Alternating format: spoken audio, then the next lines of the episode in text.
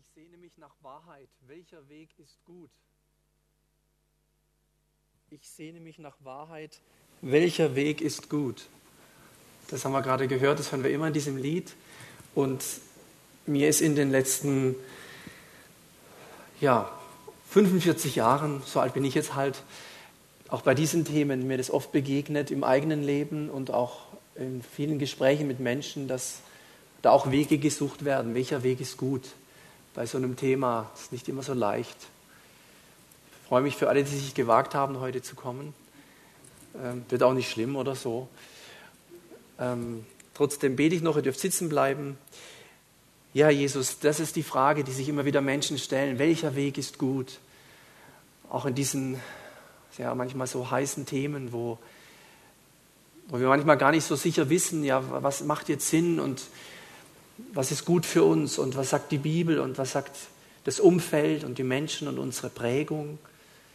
Und ich möchte dich bitten, dass du uns hilfst, auch bei diesem Thema aufzupassen, wach zu sein, offen zu sein, dass du uns ansprichst, dass wir einen guten Weg finden, für uns persönlich, aber auch so für Menschen, die wir kennen, mit denen wir reden, auch für uns als Kirchen, als Gemeinden, in einer Zeit der Beliebigkeit, des Individualismus und auch einer sexualisierten Gesellschaft. Danken dir, dass du einen Weg hast. Du bist der Weg. Amen. Amen. Ja, gut. Also, heute, was sagt die Bibel eigentlich zu sexualethischen Themen oder zu diesen Fragen, in diesem Zusammenhang? Und das ist ja der Überblick. Wir sind also hier angekommen. Sage ich jetzt nicht viel dazu. Ich steige mit einer Frage ein heute Abend aus dem ersten Buch Mose. Nämlich, meine Frage ist, was war die Antwort auf Gottes Frage, Adam, wo bist du?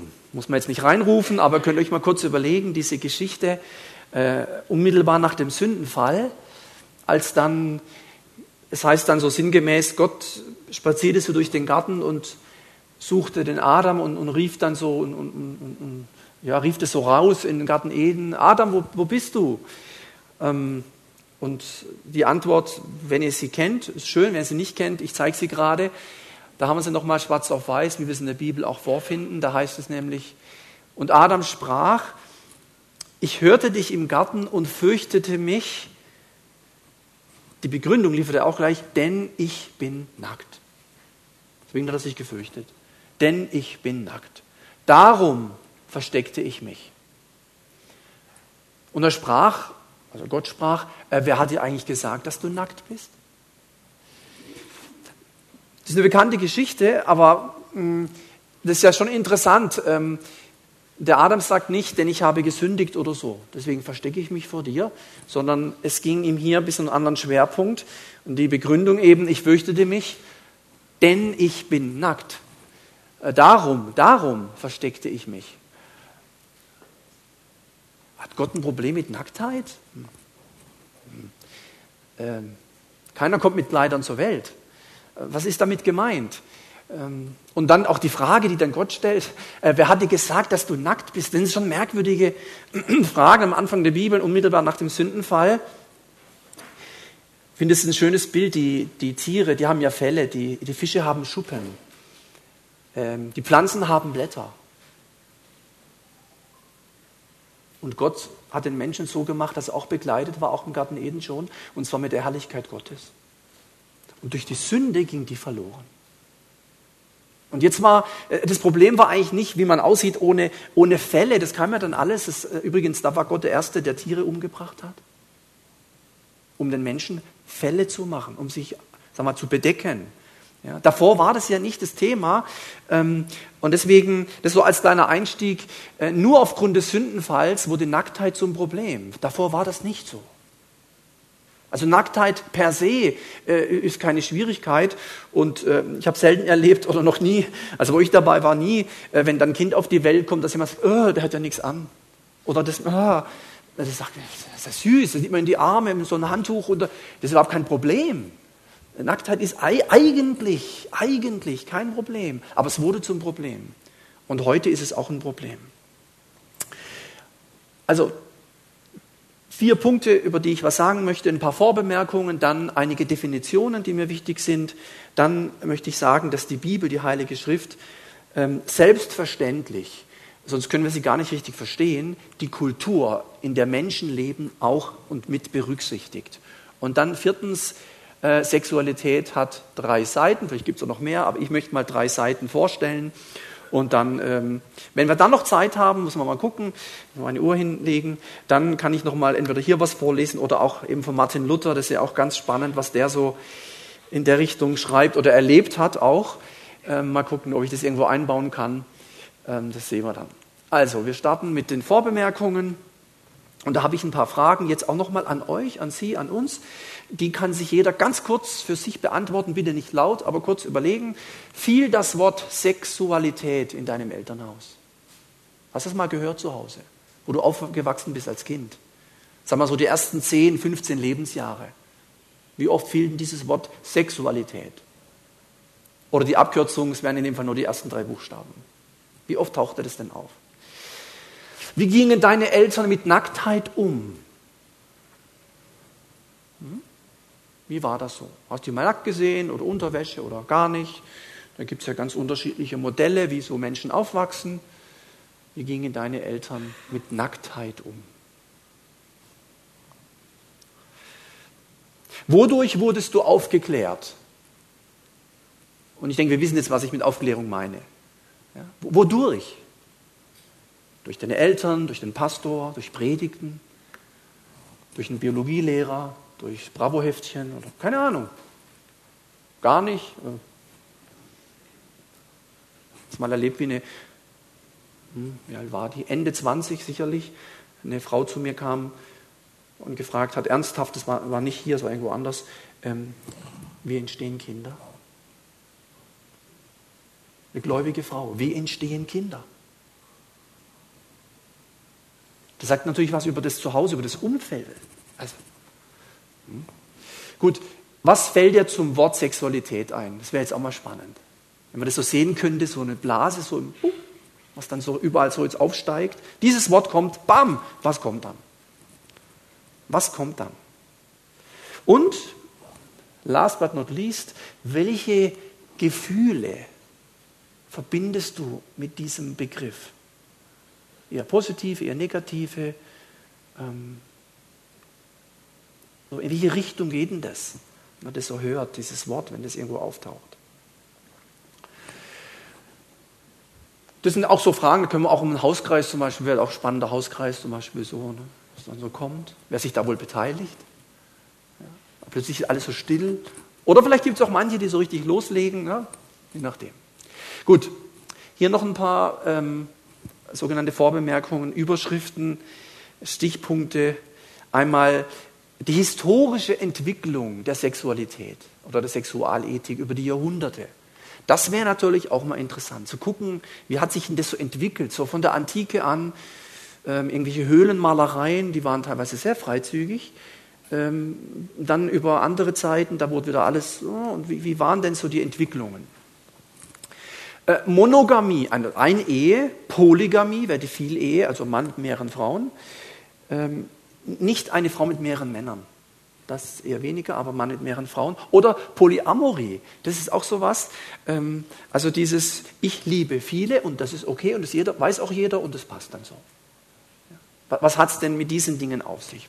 Oder praktische Tipps für ehelichen Sex. Ja, auch mal, weiß nicht, mal predigen drüber, was dann passiert. Heterosexualität, also Hetero, Homosexualität, Bisexualität. Also weder Mann noch Frau, beides ist. Also beides.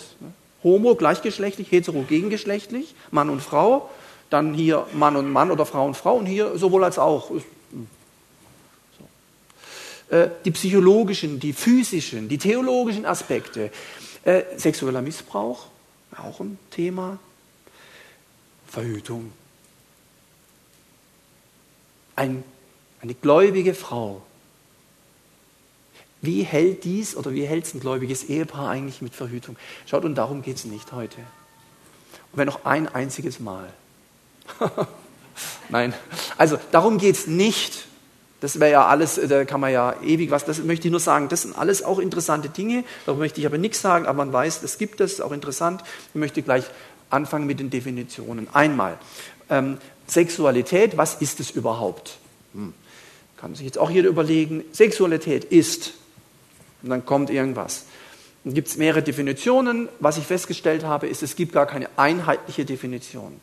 Und das ist etwas, was man ernst nehmen muss. Nicht alle sagen dasselbe drüber, sondern viele sagen Verschiedenes über das Gleiche.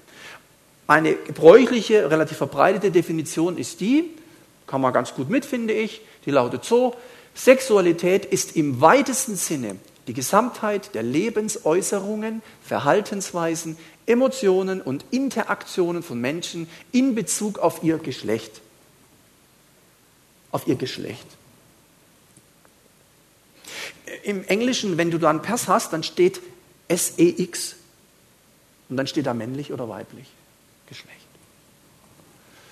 Und ne, also was hier steht, so, das so. Dann eine andere Definition, die finde ich auch ganz gut, die klingt, finde ich auch nett. Sexualität ist eine besonders lustvolle somatische Kommunikation zwischen Menschen. Finde ich super. Somatische Kommunikation. Wird hier betont. Besonders lustvolle, nicht lustige, lustvolle somatische Kommunikation. Somatisch ist ja körperlich, kommuniziert, man kommuniziert miteinander zwischen Menschen. Dann, Sexualität kann auch psychische und spirituelle Aspekte beinhalten. Da gibt es so die Tantriker. Das ist so eine ganz eine östliche Form. Das ist so eine Mischung zwischen Spiritualität, damit ist nicht christlicher Glaube gemeint, und philosophischen Aspekten. Und das in Verbindung mit Sexualität. So, ne? Man so gemeinsam so ein Stück weit sexuell meditiert, so in diesen ganzen somatischen Begegnungen kann man dann teure Kurse besuchen und ja, gibt's eben. Dann, Sexualität ist nicht dasselbe wie Liebe. Das scheint mir wichtig zu sein, das muss man echt unterscheiden. Sehr wichtig. Muss man unterscheiden, ist nicht das Gleiche. In Bordellen passiert Sexualität, aber ob da Liebe passiert? Ist das Liebe? Nicht das Gleiche. Sexualität kann genauso zu Liebe führen, kann, wie Liebe zu Sexualität führen kann. Also natürlich, das ist ja uns auch, denke ich, als Christen klar, im Idealfall gehört es zusammen, selbstverständlich. Ja, es muss aber nicht sein. Es muss nicht sein. Sexualität kann zu Liebe führen, Liebe kann auch zur Sexualität führen. In der Bibel war das übrigens, ich verrate jetzt nicht, wie da die Reihenfolge war, können wir selber überlegen, wie da die Reihenfolge wohl war, zur Zeit des Alten, auch zur Zeit des Neuen Testamentes. Männliche und weibliche Sexualität ist oder sind in der Regel unterschiedlich. Das haben wir jetzt, habe ich heute kurz mit meinem 11-Jährigen besprochen, wie es das gehört, oder? Biologie, 5., 6. Klasse, haben wir noch alle in Erinnerung, oder auch nicht, dass man da sieht, da gibt es verschiedene Unterschiede und so.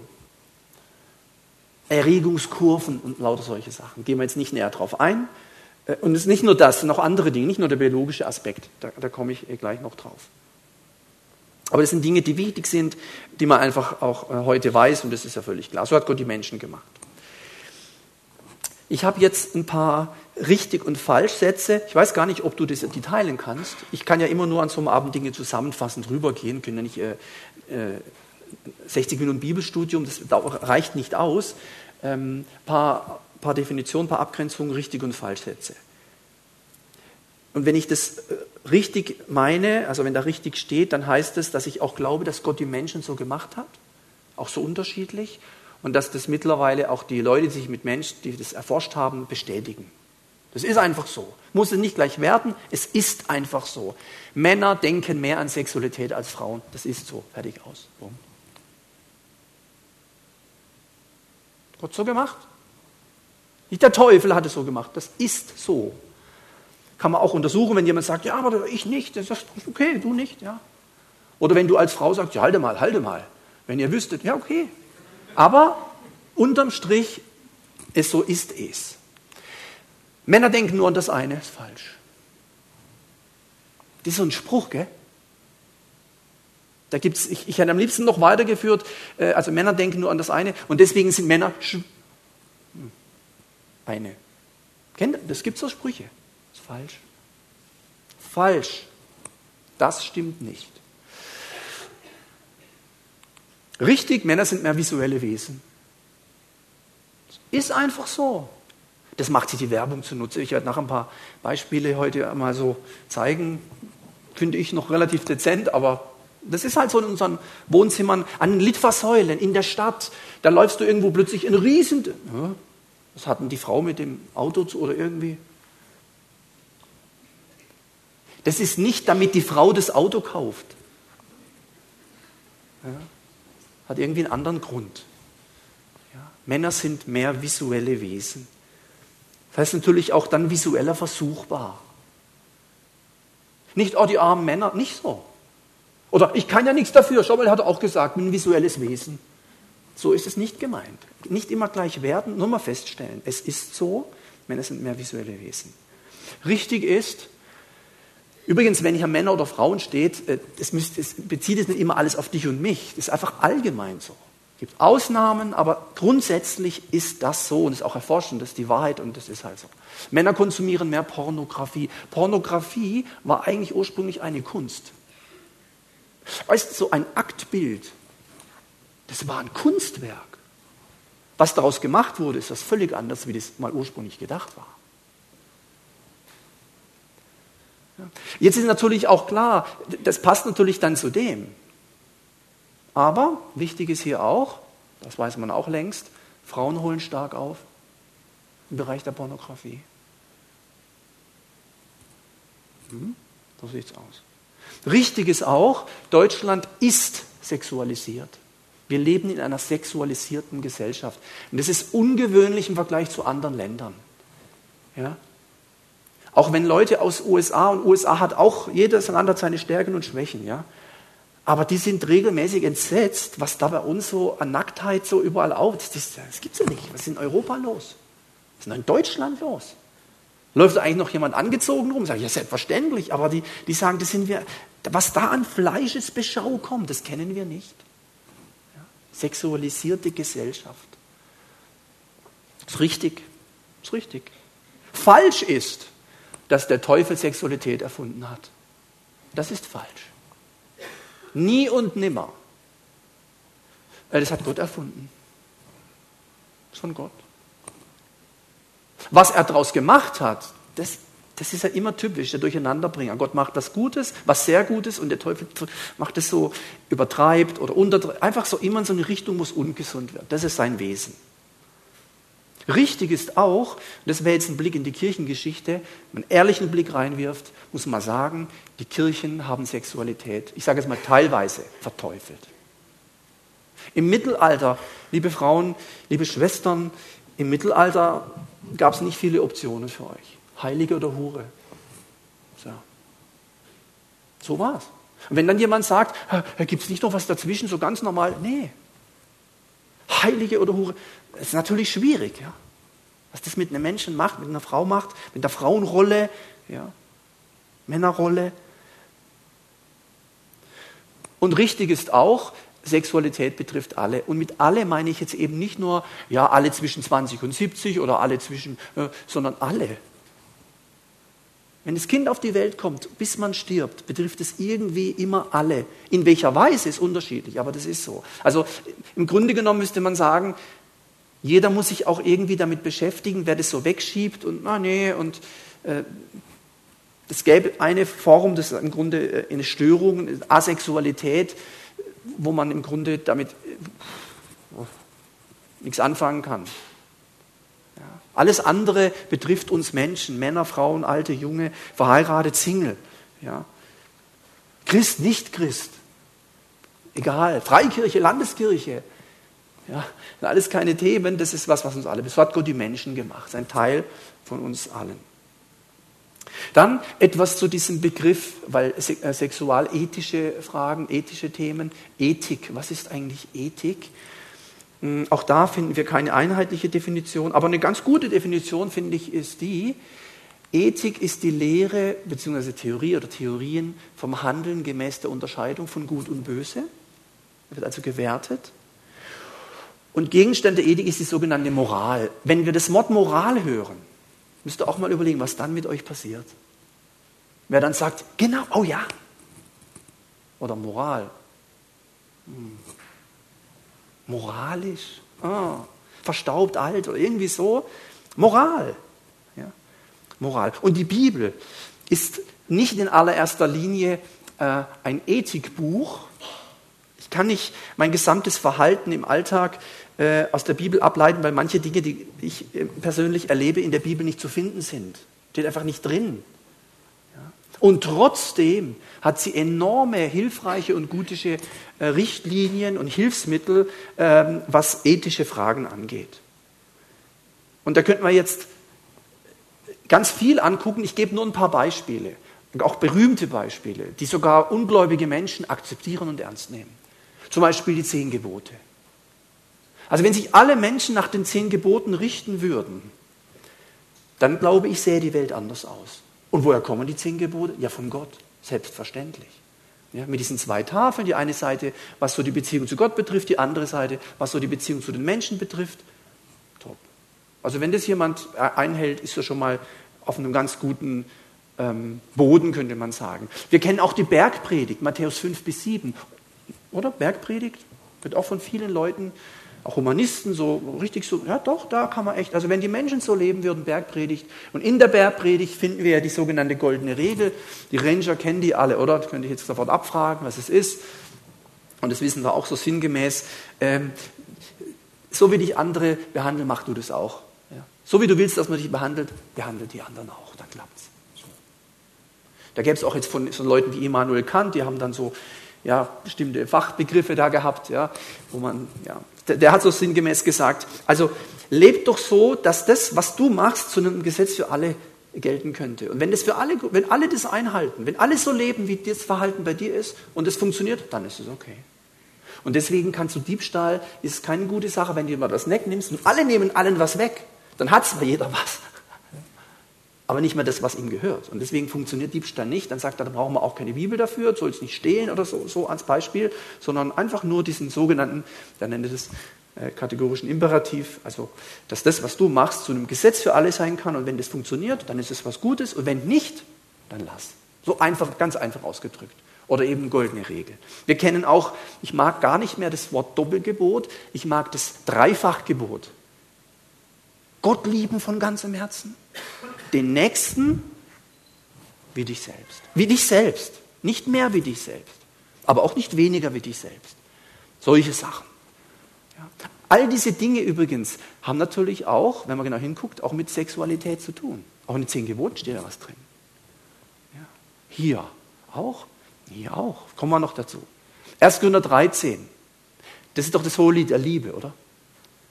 Wenn ich mit Engeln zu und, wenn ihr, aber keine Liebe, wenn, aber keine Liebe. Und das könnte man ja fortsetzen. Ja. Und das sehen wir eben, Gott wünscht sich selbstverständlich, dass Sexualität eingebettet ist in Liebe. Natürlich. Ja. Also solche Beispiele, wo man jetzt viel dazu sagen kann, ihr könnt es euch gerne auch selber nochmal durchlesen, anschauen.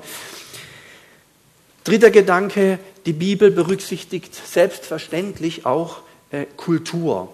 Das heißt, in der Zeit, in der das einfach entstanden ist, in der Zeit, in der Menschen gelebt haben.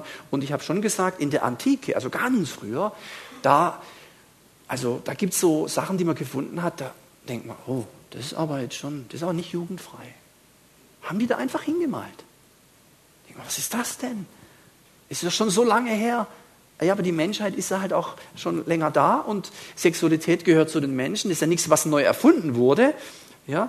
Und deswegen finden wir solche Sachen. Im Alten Testament finden wir Beispiele, da gibt es ja auch so ein Buch, weiß jemand, welches ich meine?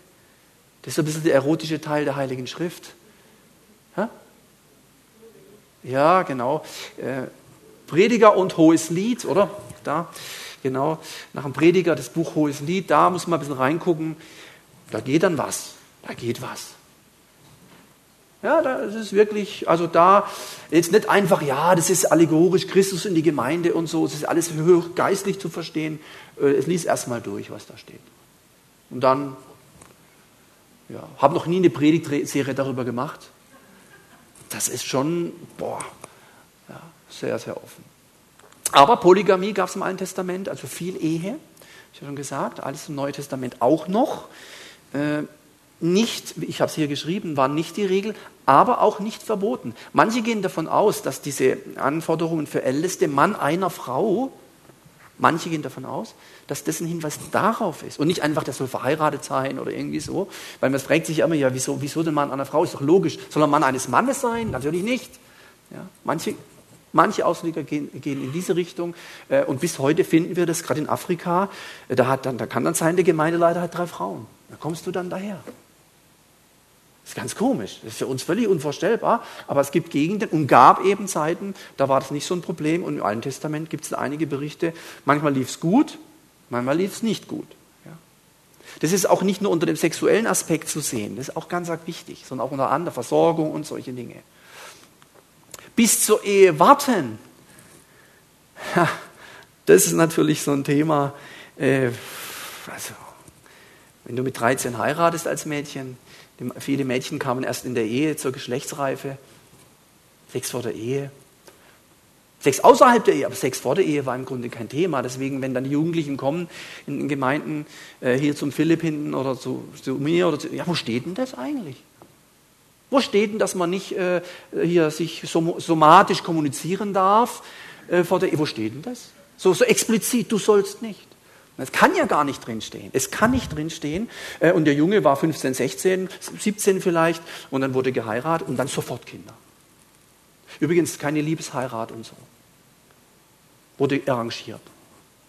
Deswegen gibt es so Beispiele, da war der schon verheiratet oder sie verheiratet, dann heißt es, und er gewann sie lieb. Ja, das muss man heute jemand sagen. Das ist so was biblisches, das war so damals. Ja. Da hattest du halt mit 25 6 Kinder. Ja, meine Tochter sitzt oben, die 16, die hat meines Wissens nach weder Freund noch Kind. Da bin ich aber froh drum. Ist aber nicht biblisch. Biblisch wäre das völlig anders. Und aus Liebe heiraten geht gar nicht. Ja. Dieses romantisierende, was? Ja.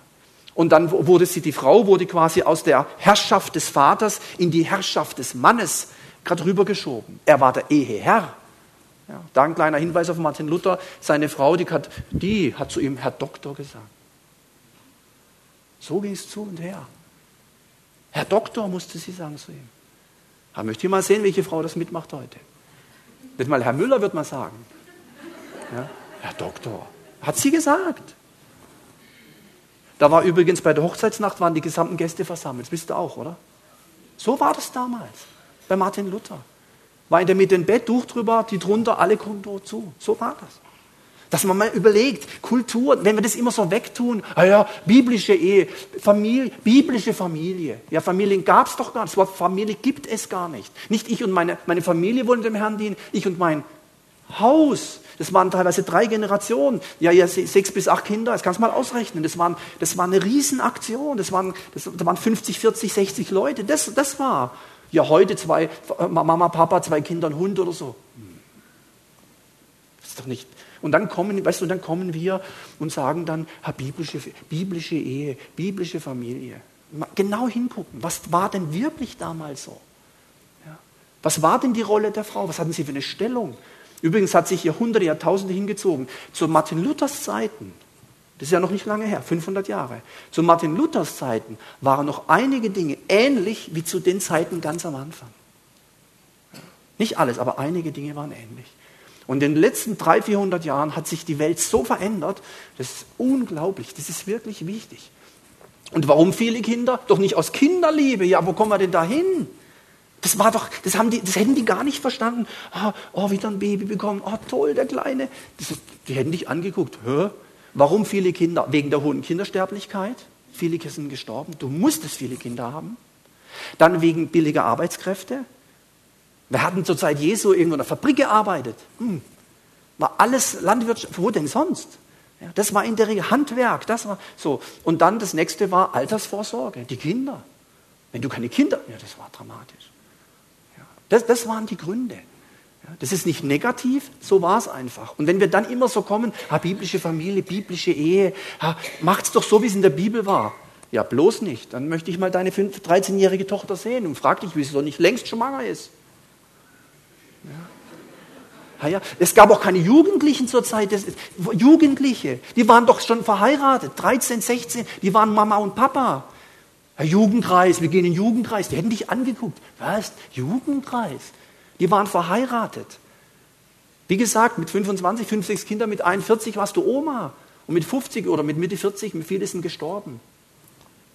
So war es damals. Möchten wir dahin? Möchte jemand dahin wieder zurück? Das wäre biblisch. Und da merken wir die Spannung, ja, bis zur Ehe warten. Ja. Sexualität außerhalb der Ehe, das war ein Thema.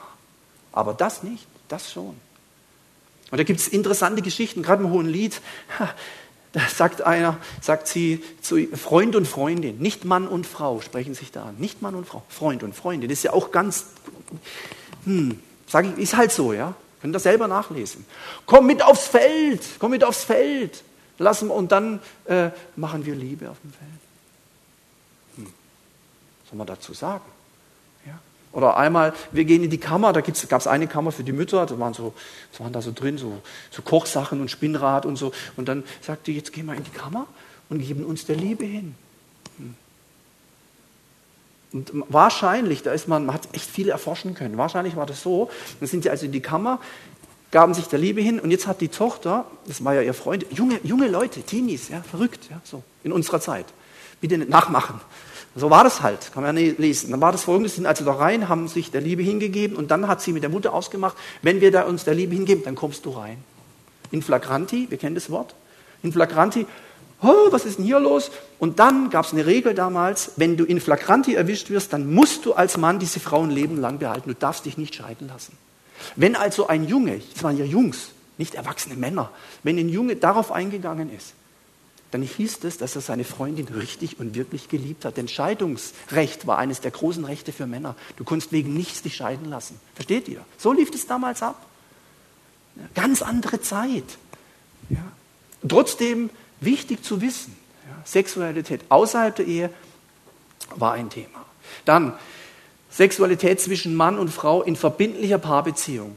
Ehe ist der Wille Gottes. Das kann man leicht erkennen, wenn man die Bibel ein bisschen von vorne bis hinten und hinten bis vorne durchliest, dann kommt man zu diesem Schluss. Sexualität zwischen Mann und Frau, nicht zwischen Mann und Mann, nicht zwischen Frau und Frau, sondern zwischen Mann und Frau in verbindlicher Paarbeziehung, in Klammer Ehe. Ehe heißt ja nicht Egoist heiratet Egoistin, das sage ich immer bei den Hochzeiten. Oder einer heiratet eine oder was. Sondern das bedeutet im Grunde einer und eine und damit ist der Herr. So ist gedacht. So ist Ehe gedacht. Deswegen gehe ich nicht so weit zu sagen, Adam und Eva waren das erste Ehepaar. Das weiß ich, wo die geheiratet haben. So in diesem juristischen Sinne nicht, aber in diesem Sinne schon. Und da war Gott dabei. Der hat sie ja gemacht. Und wenn er dann zu ihnen sagt, seid fruchtbar und mehret euch. Und heute wird es irgendwo begründet in irgendwelchen Kirchen oder Gemeinden, hast erst 3 Kinder, wie sieht's denn aus? Stimmt was nicht mit euch und so? Und die sagen dann, ja wieso, wir haben doch 3 Kinder. Ja, aber seid fruchtbar und mehret euch. Das Wort sagt doch, seid fruchtbar und mehret euch. Dann kannst du einfach sagen, ja, ihr seid ja witzig, wie viele Menschen gab's denn damals? Ja, 2. Ja, das ist doch logisch. Wie kann man denn solche Sätze einfach mal so locker hinhauen? Weißt du, und dann gibt es Menschen, die würden gern Kinder kriegen keine. Dann haut man das ihnen so hin. Was ist denn da los? Wir sind mit dem Wort Gottes umgegangen. Ja, aber das ist definitiv der Wille Gottes. So stellt sich Gott vor. Homosexualität, zur Zeit des Alten und Neuen Testamentes, sage ich gleich noch was dazu, habe ich ja schon 2 Bibelpunkte drüber gemacht, das muss man aber wissen, war ganz anders wie heute. Ihr habt jetzt vorhin gehört, die Jungs mit 16, 17 haben geheiratet. Dass da 2 Männer zusammengelebt haben, wie heute, das war völlig, da gibt es auch keine Hinweise. Es gab da alles Mögliche an auch Perversitäten und alles, aber das gab es nicht. Das heißt, das lief dann entweder über eine ganz üble Aktion, über Gewalt, über irgendwelche Kulte oder über irgendwelche Missbrauchsaktionen. Aber so dieses, wir leben zusammen und sind uns treu und wollen Kinder und so, das gab es nicht. Und deswegen ist es nicht so einfach, wenn wir heute mit ein paar Bibelstellen, Römer 1 und 3. Mose 19, einfach nur sagen, Homosexualität ist ein Gräuel, gesteinigt hören sie zwar nicht, aber das ist ja ganz schrecklich. Es ist schrecklich. Aber die Begründung ist aufgrund der Schöpfungsordnung und nicht einfach da irgendwelche Bibelstellen zitieren. Homosexualität ist aufgrund der Schöpfungsordnung Gottes nicht vorgesehen und ist eine Sünde, ist ein Ziel verfehlt. Das hat Gott sich nie so gedacht. Bin ich mir ganz sicher, von der Schöpfungsordnung her kommend. Ja. Heute wird es natürlich anders gelebt, wieder, aber das ist egal. Das ist von der Schöpfungsordnung Gottes her völlig anders gedacht. Wie wir mit Menschen umgehen, das ist wieder ein anderes Thema. Aber das ist einfach ein wichtiger Punkt. Ja. Man das weiß, wurde so anders gesehen. Dann Geschlechtsreife, habe ich ja schon erwähnt, Partnerwahl, Heiratsart, Kinderzahl, Ehe. Auch Singles. Singles gab es natürlich. Jetzt sagt jemand, ja, Jesus war Single und Paulus auch. Stimmt. Ja. Aber es war überhaupt die Seltenheit, dass jemand Single war. Wenn jemand Single war, dann waren es entweder verwitwete Frauen. Also ein Mann als Single, das war irgendwie ein religiöser Mensch, ein Rabbiner, ein Pharisäer, solche Sachen. Aber der normale Mann, war dafür da, Kinder zu zeugen. Und zwar so viel wie möglich. War ganz wichtig. Ja. So, Singles, wenn die Frau geschieden war, gab viele Geschiedene, auch zur Zeit Jesu, dann waren sie Prostitution eine Option, völlige Armut, oder sie kamen wieder in das Haus vom Vater und durfte sich zum Gesinde zählen, zu den Knechten. Es war eine Schande, es war ganz schlimm. Rolle der Frau, kein Zeugnisrecht, wenn jemand was erzählt hat, Frauen wurde nichts geglaubt, das haben sogar die Jünger gemacht. Als Maria Magdalena von der Auferstehung erzählt hat, haben sie nicht geglaubt. Ah, jetzt kommt wieder, ach. Und Jesus ist bewusst der Frau zuerst erschienen. Auch überhaupt, es war ganz unüblich, dass Menschen dass der Rabbi sich die Jünger aussucht. Es war umgekehrt. Man suchte sich einen Lehrer und hing dem an.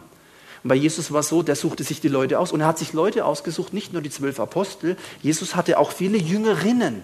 Und da gibt es zum Beispiel eine, die war verheiratet, das weiß man, steht drin. Jetzt stell dir das mal vor. Oder Petrus, der war doch auch verheiratet, oder nicht? Aber wenn er eine Schwiegermutter hatte, Familienunternehmen. Das heißt, da waren Frauen auch, nicht nur allein, auch verheiratete Frauen, die zogen mit Jesus rum. Das muss man sich mal überlegen. Ja, da ging was. Ja. Singles, Familie, habe ich schon gesagt, ganz anders wie heute. Und das macht diese große Herausforderung für unsere Zeit so deutlich. Wir können nicht einfach so tun, als ob wir im Jahre 30 nach Christus noch leben. Wir leben 2017 und wir haben Fragen, die damals nicht hatten. Und es ist nicht so einfach, die zu beantworten. Ja. Jesus hat sich zur Ehe, zur Ehescheidung und zur Ehebruch geäußert. Über Sexualität, wie das laufen soll, wie man sich das vorstellen soll, wie oft das stattfindet, in welcher Form, sagt er nichts. Er sagt nichts dazu. Es gab von den Juden, da gab es richtige Forschung, da gibt's sogar mit so Stellungen, muss man sich mal vorstellen, aus frommen Kreis, so und das. Ich will jetzt gar keine Beispiele nennen. Manche klingen ganz fromm. Noch ein kleiner Hinweis, manche klingen so nach Mission, mehr sage ich nicht. Muss man sich mal überlegen. Aus frommer Ecke kommt das. Jesus hat nichts zu dem gesagt. Paulus hat sich zur Ehe geäußert, war wahrscheinlich nicht verheiratet. Manche denken, er war es mal gewesen. Ich denke eher, dass es nicht war.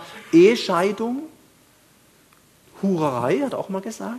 Wer sich mit einer Hure, also Prostituierten, einlässt, sagt er, da muss man ganz sagen, das wird eins mit ihr, das ist gefährlich. Nicht gut. Nicht gut. Ja.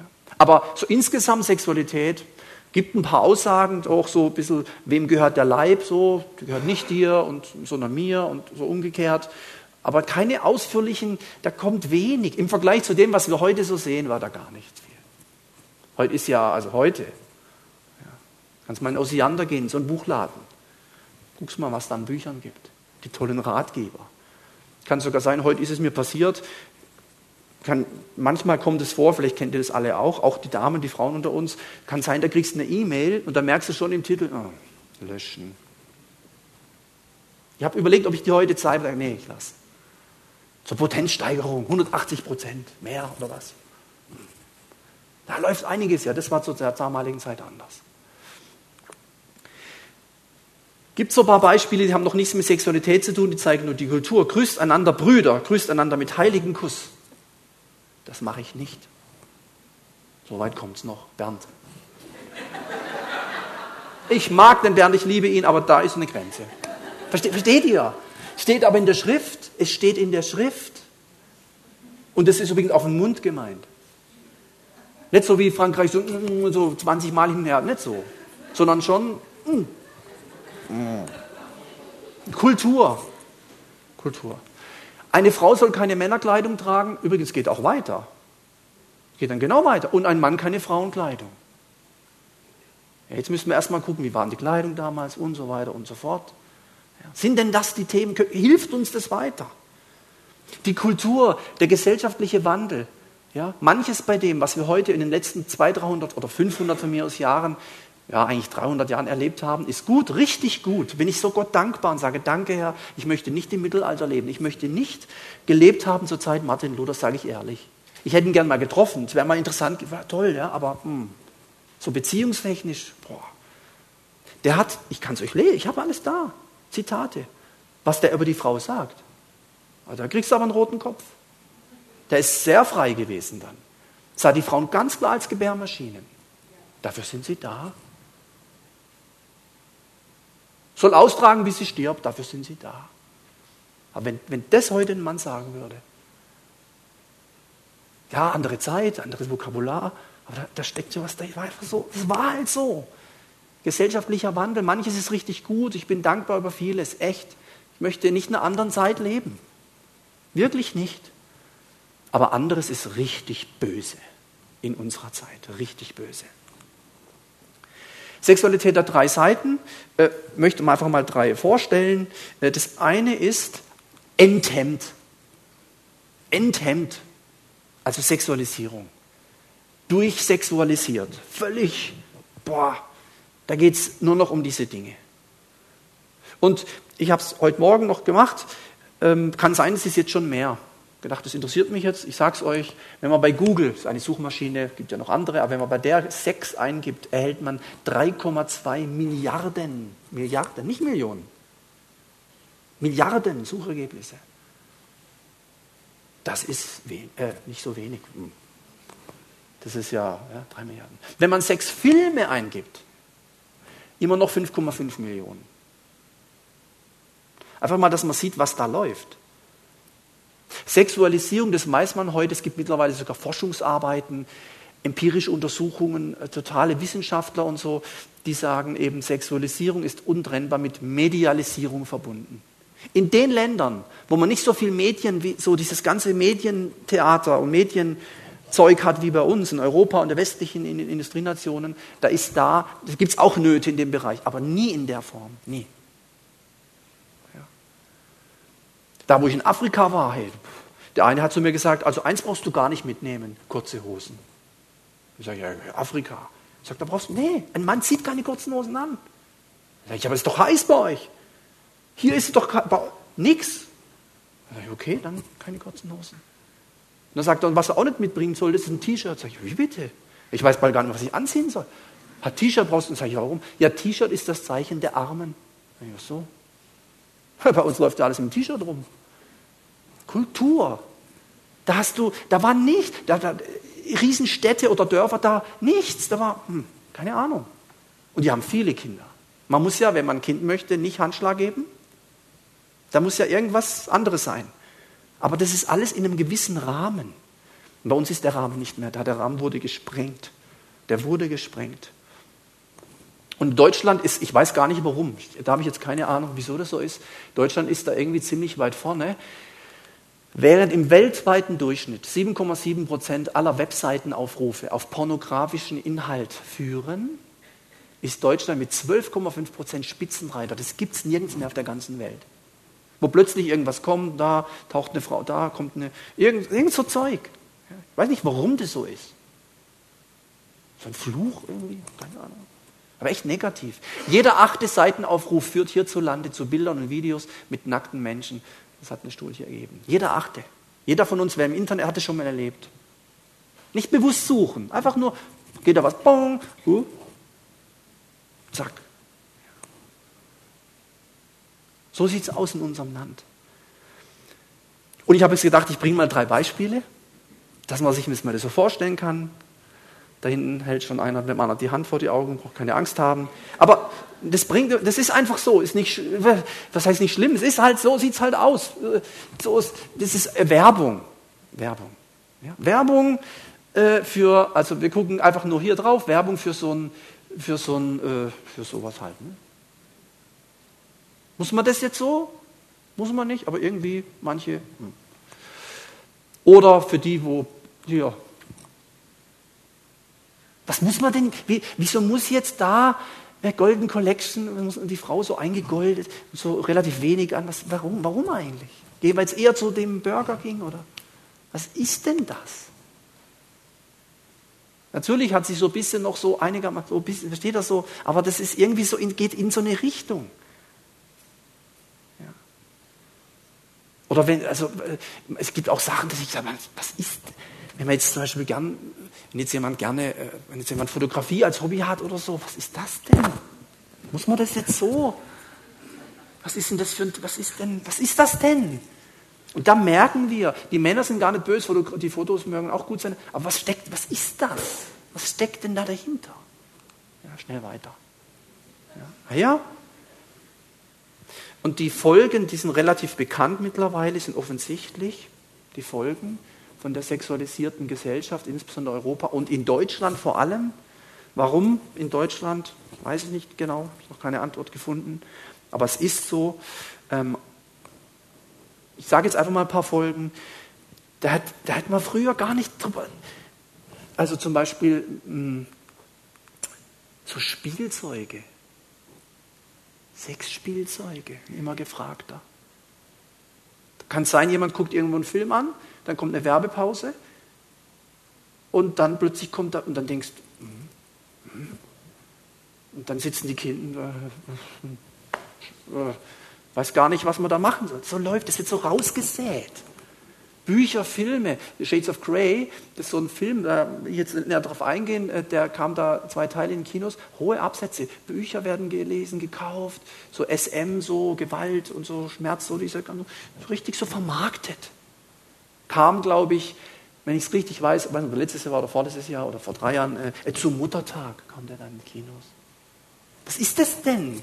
Merkt ihr, wer steckt denn da dahinter? Was ist denn da los? Selbstbefriedigung? Üblich, 14% Frauen, 7% Männer. Jetzt habe ich da ein Sternchen. Was bedeutet das Sternchen? 14% der Frauen, die es nicht tun. 14% der Frauen, die das nicht machen. Und 7% der Männer sagen, ich habe mal bewusst diese Zahlen, wir können ja die umgekehrten. Dann wären wir hier bei 86, hier bei 93. Es ist natürlich klar, Christen natürlich ganz anders. Ja, klar. Ja. Christen betrifft das alles eh nicht. Ja. Dachte man früher, ist aber manchmal doch ein Thema. Dann immer noch zum Thema verklemmt jetzt. Also eine war enthemmt, jetzt verklemmt. Das andere Extrem. Die einen sind enthemmt, völlige Offenheit in allen Bereichen. Und jetzt gibt es aber auch das Verklemmte. Verklemmt, das sind Angst und Bedenken in diesem Thema, die entscheidenden Gefühle, sage ich mal, oder eben Gedanken. Und das hat viel mit Erziehung zu tun, auch tatsächlich mit Prägung. Manchmal auch der Glaube. Der Glaube kann ein ungesundes Verhältnis zur Sexualität hervorrufen. Der christliche Glaube, der biblische vielleicht der pseudobiblische Glaube, also das, was man so meint, das kann zu dem Ergebnis führen. Schade. Ja. Man hat ganz bewusst die Frauen aus der Kirche damals im Mittelalter rausgenommen, bis auf eine, die konnte niemand gefährlich werden, Maria. Mit der konnte niemand was anfangen. Also so praktisch. Die war aber immer da. Ja. Manche der Früchte hat man teilweise auch dann mit diversen Skandalen und so dann auch gehört, wo das hingeführt hat. Tabuthema, also man redet nicht, aber es ist doch immer wieder im Hinterkopf. Und das ist eine enorme Spannung für Menschen. Und dann natürlich, und ich stehe dazu, aber dennoch kann das enormen Druck ausüben. Bloß kein Sex vor der Ehe. Gell? Wenn du Kinder hast, gell, bitte, pass auf. Das darf dir auf gar keinen Fall. Ja. Und wenn du ein Mädchen bist, gell, du weißt schon, jungfräulich. Wenn das nicht, dann ist eigentlich, man kann sich gerade umbringen. Also dann ist vorbei, ja. Also dann bist du Second-Hand-mäßig, dann gebraucht war, Vorsicht. Ja. Jungfräulichkeit, könnt ihr mal gucken, wo das herkommt, was in der Geschichte, wie man damit umging und so. Auch was die Bibel dazu sagt. Ja. Obwohl ich das gut finde, also ich sage auch, kein Sex vor der Ehe, Sexualität gehört in die Ehe, sehe ich auch so, kann man auch gut begründen, nicht mit einzelnen Bibelversen, aber kann man wirklich gut sagen, mache ich auch gleich, aber das ist nicht der Weltuntergang, das möchte ich echt sagen. Das ist auch nicht die schlimmste Sünde im Universum. Das ist auch nicht die Sünde wie den Heiligen Geist. Das ist echt schade, wenn da ein enormer Druck... Übrigens, meistens dann nur bei den Mädchen. Guck's mal im Islam. Wenn die Frau fremd geht... Der Mann... gut. Schade. Ist nicht so gedacht. Verklemmt, Angst und Bedenken, Pubertät und die geschlechtliche Reifung bringen natürlich Fragen mit sich. Ja? Und das ist gar nicht so einfach. Ich weiß nicht, ich habe vorhin gefragt, wie wurdet ihr aufgeklärt? Wer hat mit euch gesprochen? Wer hat mit mir geredet? Was ist denn das jetzt? So, und dann? Wo geht man mit den Fragen hin? Selbstbefriedigung führt oft, es fängt genau gleich an, zu Selbstverdammnis. Christinkreisen. Da gibt es ja Ideen, da hat man ja früher gedacht, da werden die Leute dann krank und völlig... Ja, und steht doch im Alten Testament, der Onan ließ den Samen auf die Erde fallen. Und dann aber, was dann? Aber dann...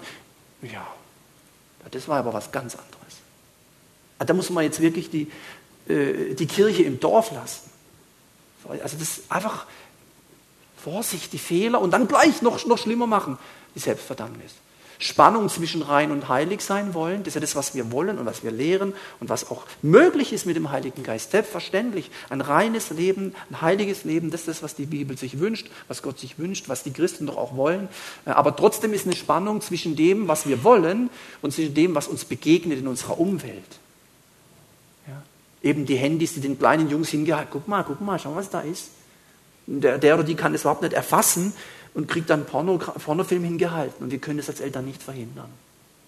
Wir müssten quasi ständig um die Kinder rumlaufen, overprotected, mit dem Hubschrauber, Helikoptereltern. Und sobald was kommt, stopp! Ja. Und dann sagt das Kind, ja, was ist denn das, Papa? Und dann, komm, wir singen ein Lied zusammen. Jetzt gehst du ins Bett und jetzt, komm, spiel mal Fußball und so. Damit lösen wir diese Dinge nicht. Diese Spannung ist heute, finde ich, enorm. Wenn du früher nacktes Fleisch sehen wolltest, wo ich klein war, prüf doch mal selber. Wo war denn da was?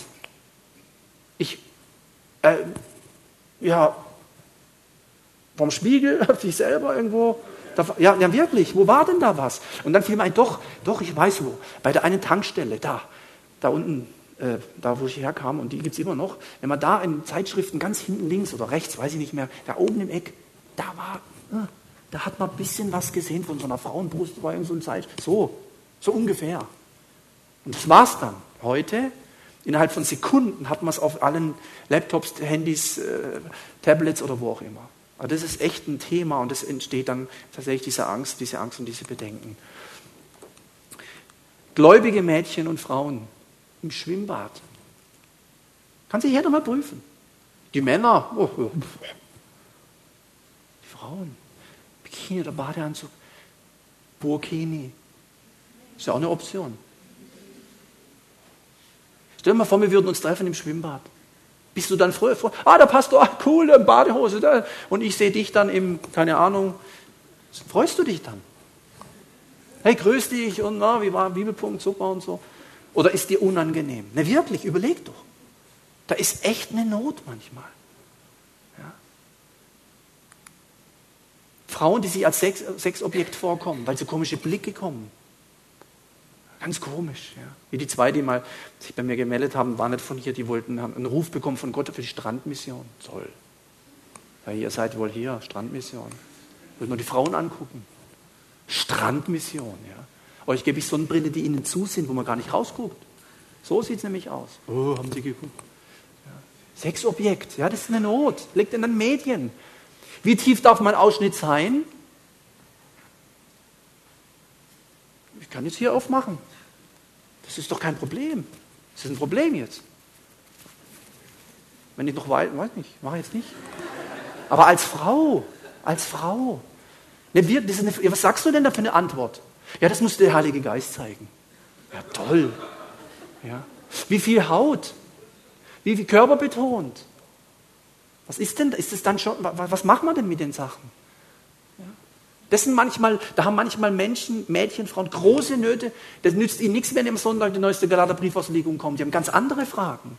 Die haben echte Nöte, echte Fragen. Was mache ich denn da jetzt? Gesund, jetzt zum Abschluss, gesund, also es war enthemmt und verklemmt, gesund wird Sexualität, so wie ich das verstehe, so wie ich Gottes Wort verstehe, am ehesten, wenn man einmal hinsieht, wir müssen die Sachen anschauen. Ich meine jetzt nicht diese ganzen Schrott, was es da gibt, aber wir dürfen nicht die Augen zumachen. Ja, für uns gibt's, wir sind irgendwo auf der Insel der Seligen, in der Gnadenkirche passiert uns nichts. Und dann am nächsten Tag in der Schule, am Arbeitsplatz, kommt dann der Hammer. Das nützt, wir müssen hingucken, aber dann müssen wir wieder wegsehen. Das hätte David machen sollen bei Bathseba. Hinsehen, oh, und dann aber wegsehen. Wie Josef. Und dann weg. Flieh der Unzucht, heißt es mal. Wegrennen. Manchmal leichter gesagt, aber das, was die Bibel lehrt. Mach ich wieder zu hier. Wird so frisch hier oben. Ja. Kinder, Jugendlichen, Gefahren aufzeigen. Aufzeigen. Betrifft nicht nur der Jugendreferent, betrifft auch uns als Eltern. Überhaupt, Eltern klären ihre Kinder auf im Idealfall. Ich glaube, das würde enorm viel bringen. Wenn wir uns hinsetzen, übrigens, wenn die Väter mit den Söhnen sich hinsetzen und sagen, schau mal, ich sag dir mal, das und das und das gibt's. Und auf das und das musst du achten. Und schau, wenn du mit dem so und so umgehst, hat es die und die Konsequenz, löst das und das aus. So. Und die Mütter mit den Mädchen. Echt ihnen das erklären. Muss man nicht mit Biene Maya kommen. Ja, da gibt es einen Schlüssel und da gibt es ein Schloss und lauter so Sachen. Man kann auch ganz offen reden. Ganz normal. Ja, normale Sprache. Nicht so extrem in so eine ungesunde, aber auch nicht der hochbiologische Vorträge, Fachvorträge. Muss man schon irgendwie auf dem normalen Weg. Dann vor und in Beziehungen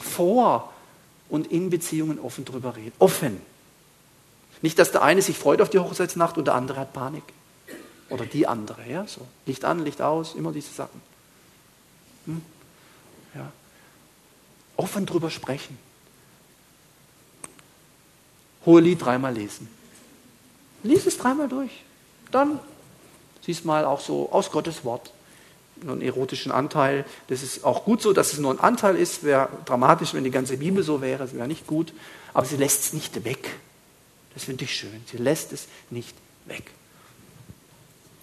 Dann auch noch als Grafik, wenn Gott mit drin ist.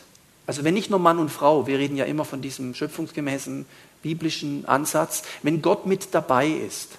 Aber wirklich, ich meine jetzt nicht, dass man bevor man somatisch kommunizieren will, dann immer noch eine halbstündige Gebetszeit machen müsste oder so. Das meine ich jetzt nicht.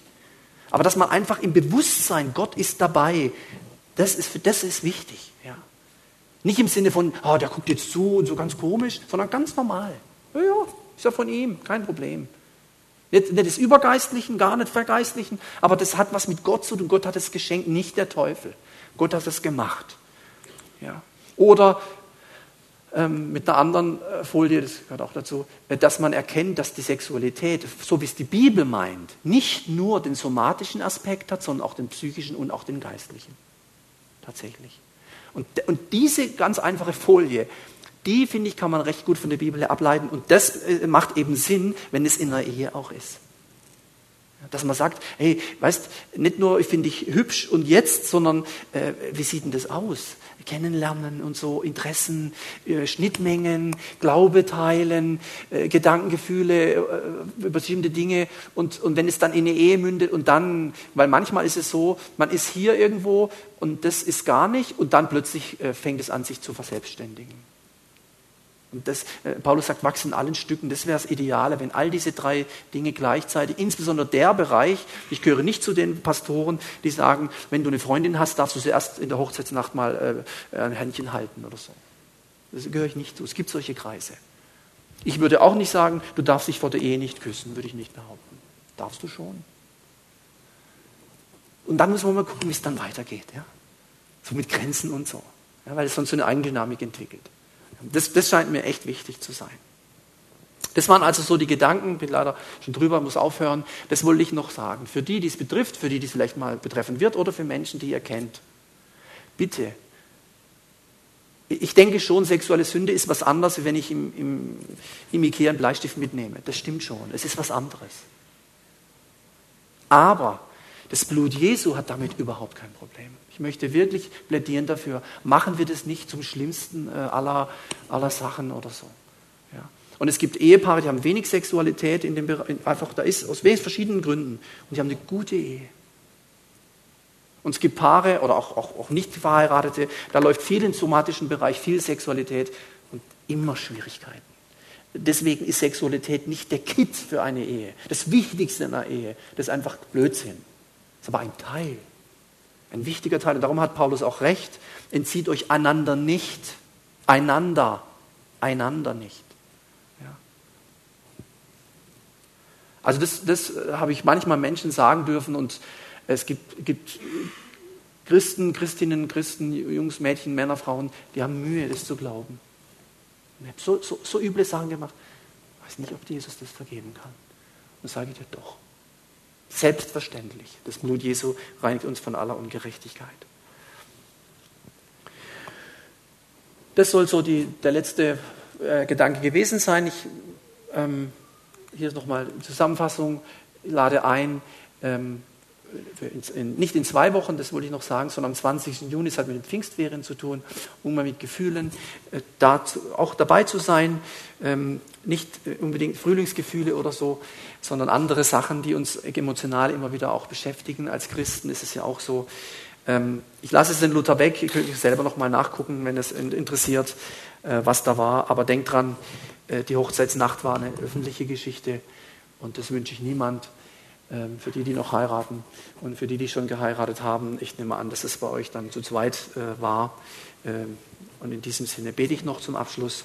Und danke dir, Herr Jesus, dass wir vor diesem Thema keine Angst haben brauchen, dass Sexualität nichts Böses ist, nichts Schmutziges ist, aber dass der Durcheinanderbringer das immer wieder versucht. Und dass er durch die Medien einen Weg gefunden hat, dieses göttliche, gute Geschenk für sich liebende Menschen in der Verbindung mit dir, in einer verbindlichen Beziehung, so kaputt zu machen, so in den Schmutz zu ziehen und dass viele Millionen von Menschen darauf reinfallen. Ich möchte dich bitten, dass wir als Christen tatsächlich mit der Kraft deines Heiligen Geistes in der Lage sind, immer mehr ein reines und heiliges Leben zu führen. Danke dir aber auch, dass dein Blut in der Lage ist, auch wenn da Dinge schiefgelaufen sind bei Menschen, auch unter uns oder die das hören, oder sich mit dem beschäftigen oder noch schieflaufen werden, dass dein Blut in der Lage ist, das auch zu vergeben und uns reinzuwaschen von aller Sünde. Gib uns auch Gnade, wenn wir Eltern sind oder mit jungen Menschen, mit Kindern zu tun haben, ihnen gute Vorbilder zu sein. Hilf uns, da auch offen zu sein, darüber zu sprechen und lass uns auch da erleben, wie du Segen schenkst. In Jesu Namen. Amen.